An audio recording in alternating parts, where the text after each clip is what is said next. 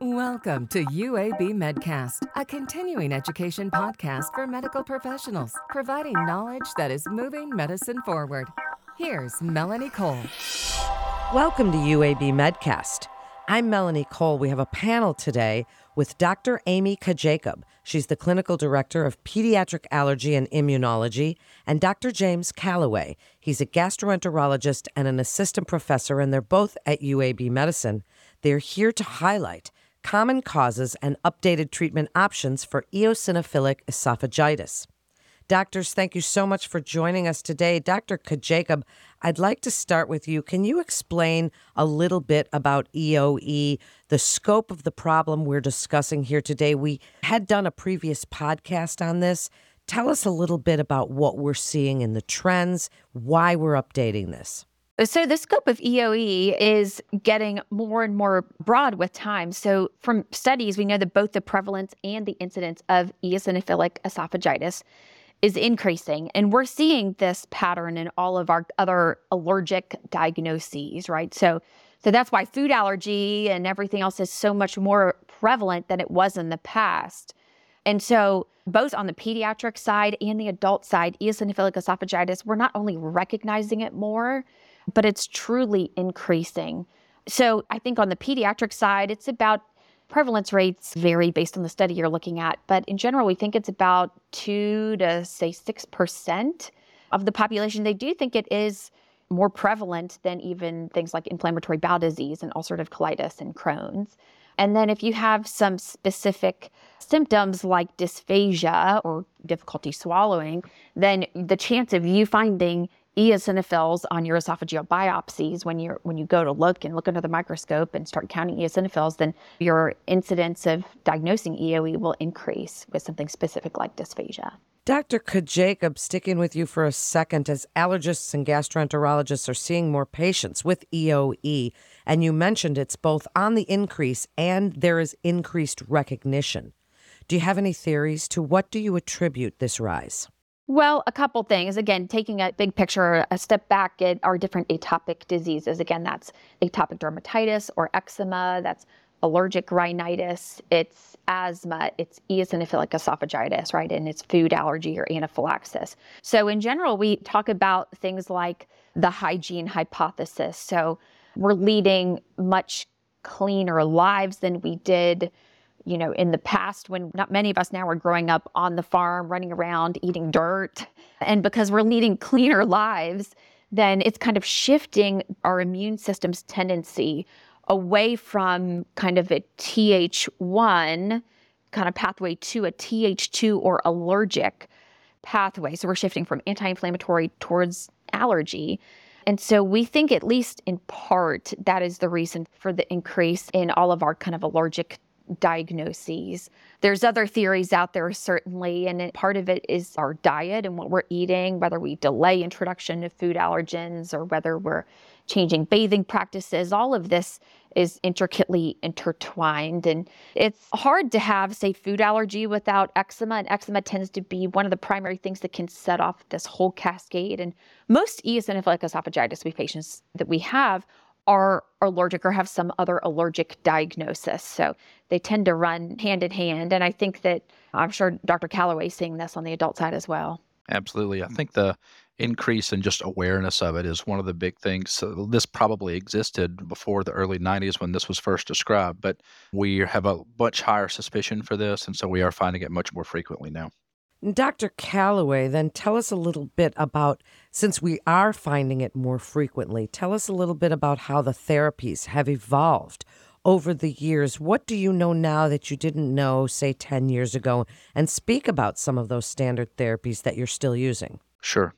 Well, the therapy for eosinophilic esophagitis typically revolves around a few different things. Elimination diets, where we're actually trying to remove the allergen exposure by reducing that or eliminating that from the diet, has been around and works in, in most patients. The difficult part with that is finding that particular food and identifying that properly. But elimination diets are things that work for a number of patients if we can figure out the definite offending agent.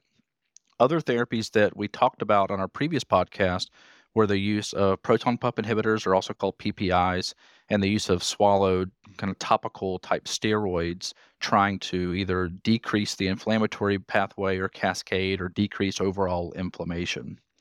I did speak to, I think I spoke to dilation therapy as well, which doesn't actually treat any inflammation, but can help treat some of the strictures or narrowings in the esophagus that can develop over years of untreated inflammation, which again speaks to us trying to find this earlier and treating it earlier with a hopeful attempt at reducing some of the kind of more late stage complications, which include a very small esophagus or these narrowings where food can actually get stuck on.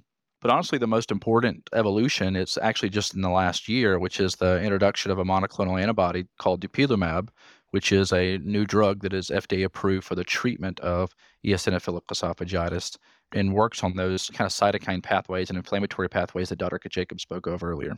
Yeah, and the monoclonal that Dr. Callaway is referencing, dupilumab, has been around for many years in, in the allergy realm for other diagnoses, and it's approved for other indications like atopic dermatitis down to six months of age right now. So and we've known for a long time that kind of blocking that Th2 pathway and that IL 4, IL 5, IL 13, these are big Th2 cytokines that we talk about that can lead a patient towards kind of allergic diseases.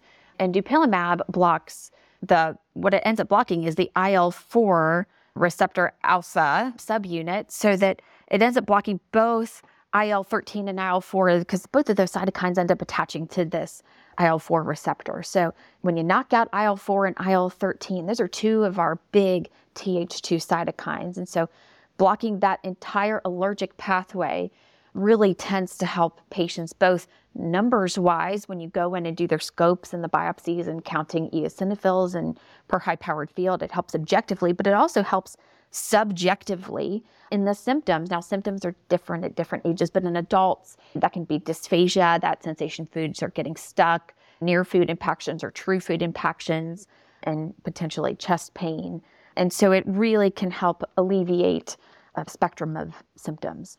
Dr. CaJacob, as pediatric patients transition into adulthood and go through their teen years, how does therapy and treatment change as they become adults? Does this stay with them?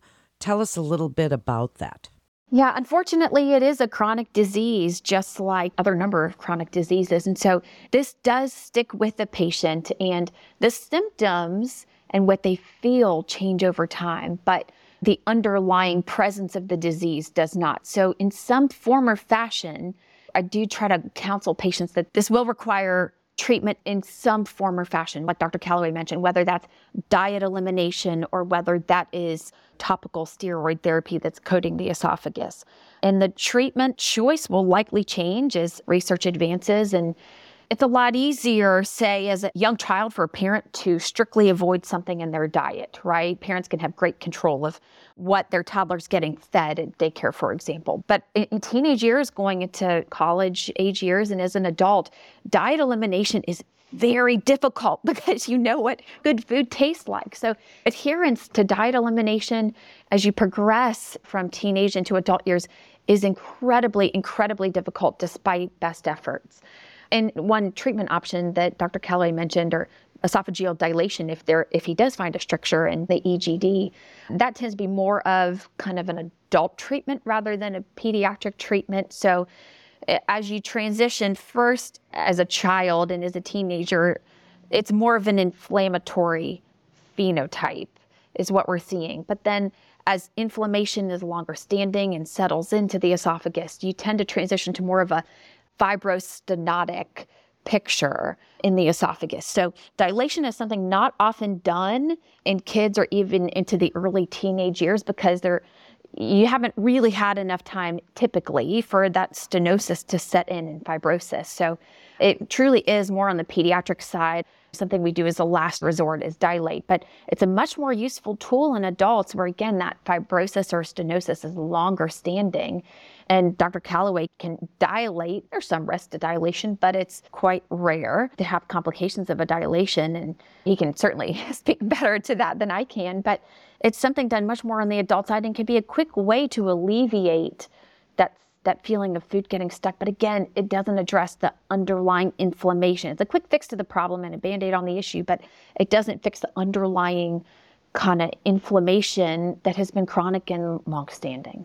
No, that's exactly right. It really is a combination approach. Again, if we can find motivated patients that are willing to undergo elimination diets and find the food and stick with it, then that works great. But at least my experience, especially here in Alabama, is that's not always possible. And so we do end up using the anti inflammatory therapies that we've described so far for this disease and these symptoms. Dr. Callaway, as you're telling us how treatment has evolved over the years, you represent two specialties. Tell us about your combined clinic. Why is it relevant? What are you seeing are the largest benefits for these patients? Sure. So, I guess as a gastroenterologist, primarily, I guess difficulty swallowing is what comes to my clinic by far the most. These patients may have symptoms of regurgitation, chest pain, as Dr. Jacob mentioned, sometimes food avoidances, food impaction, which is the most dreaded of the I guess, complications that patients had where food physically gets stuck in the esophagus and may require endoscopic removal. All of those things are big quality of life issues. We eat at least three times per day. We swallow 600 plus times per day. And so swallowing is, is something that we're all very used to doing. And so when that's dysfunctional or when patients are having problems with that, it's a big quality of life issue. And so it, it typically will lead to those symptoms of esophageal dysfunction that I described. It requires them to come to either our clinic or the allergy clinics or the ENT clinics actually with complaints of food sticking in their throat. And so, again, all of us are used to, at least now that we're more easily recognize this particular entity, we are looking for this earlier on and trying to treat it early on to try to prevent these kind of late stage complications and honestly really improve our patients' quality of life. Because if you can swallow and all of a sudden can't swallow, that is definitely a problem. One thing that's interesting most is the patient's ability to adapt, which is, I guess, one comment I want to make that speaks to the importance of the comments that Dr. Jacob made about the chronicity of this disease. It really doesn't go away. And oftentimes patients start feeling better and they start swallowing better. So they feel like they don't need their medicines anymore and they may be lost to follow up. And so it's really important for physicians and practitioners to keep track of these patients because we really don't want to lose control of the hopefully the improved inflammation that we get with therapy because if left untreated they really can really start to have some of these endoscopic problems that require us to do dilations and disimpactions of the esophagus. And that's really what we're trying to avoid here because that's just not very fun. And one of the other things where I feel like we will work together to take care of these patients is, as Dr. Callaway mentioned, you know, a food trigger is oftentimes in many patients, it's 90 plus percent of patients, food elimination, if you truly stick to it, can work. But that's not always the case. Some patients can eliminate all the food in the world and all the food groups, and they're still having trouble.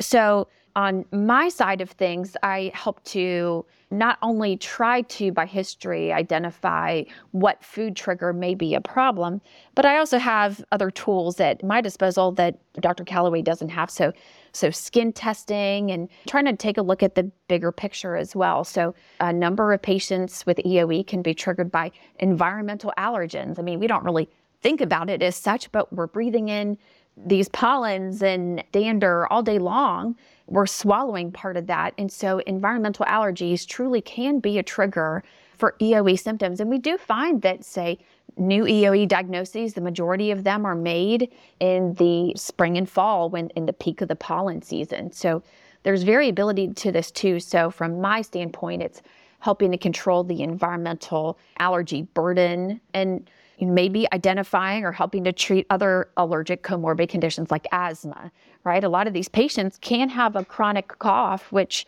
as you can imagine, if you've got EOE and or reflux, that you can have material refluxed up to the throat, and patients can keep a chronic cough because of just refluxed food material. But maybe that chronic cough is actually asthma, right? Which a number of these patients have asthma and have attributed their cough for years to to reflux and EOE symptoms, but maybe they truly have asthma. So we'll screen for asthma and help to treat that. And, and otherwise, just making sure that they're not having other more severe food reactions that can arise and maybe even require, say, an epinephrine autoinjector.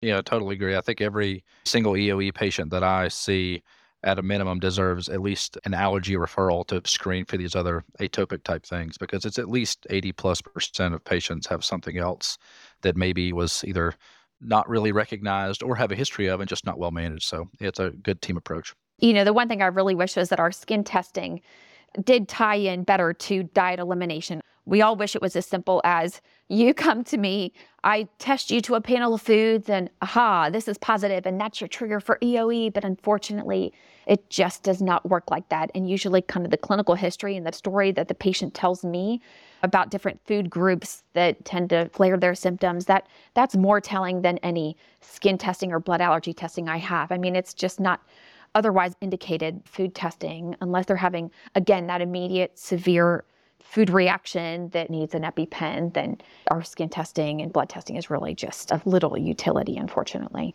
Thank you both so much. Such an informative episode this was. Thank you for sharing your expertise on EOE for other providers. And for more information, you can visit our website at uabmedicine.org/physician. That concludes this episode of UAB Medcast. I'm Melanie Cole.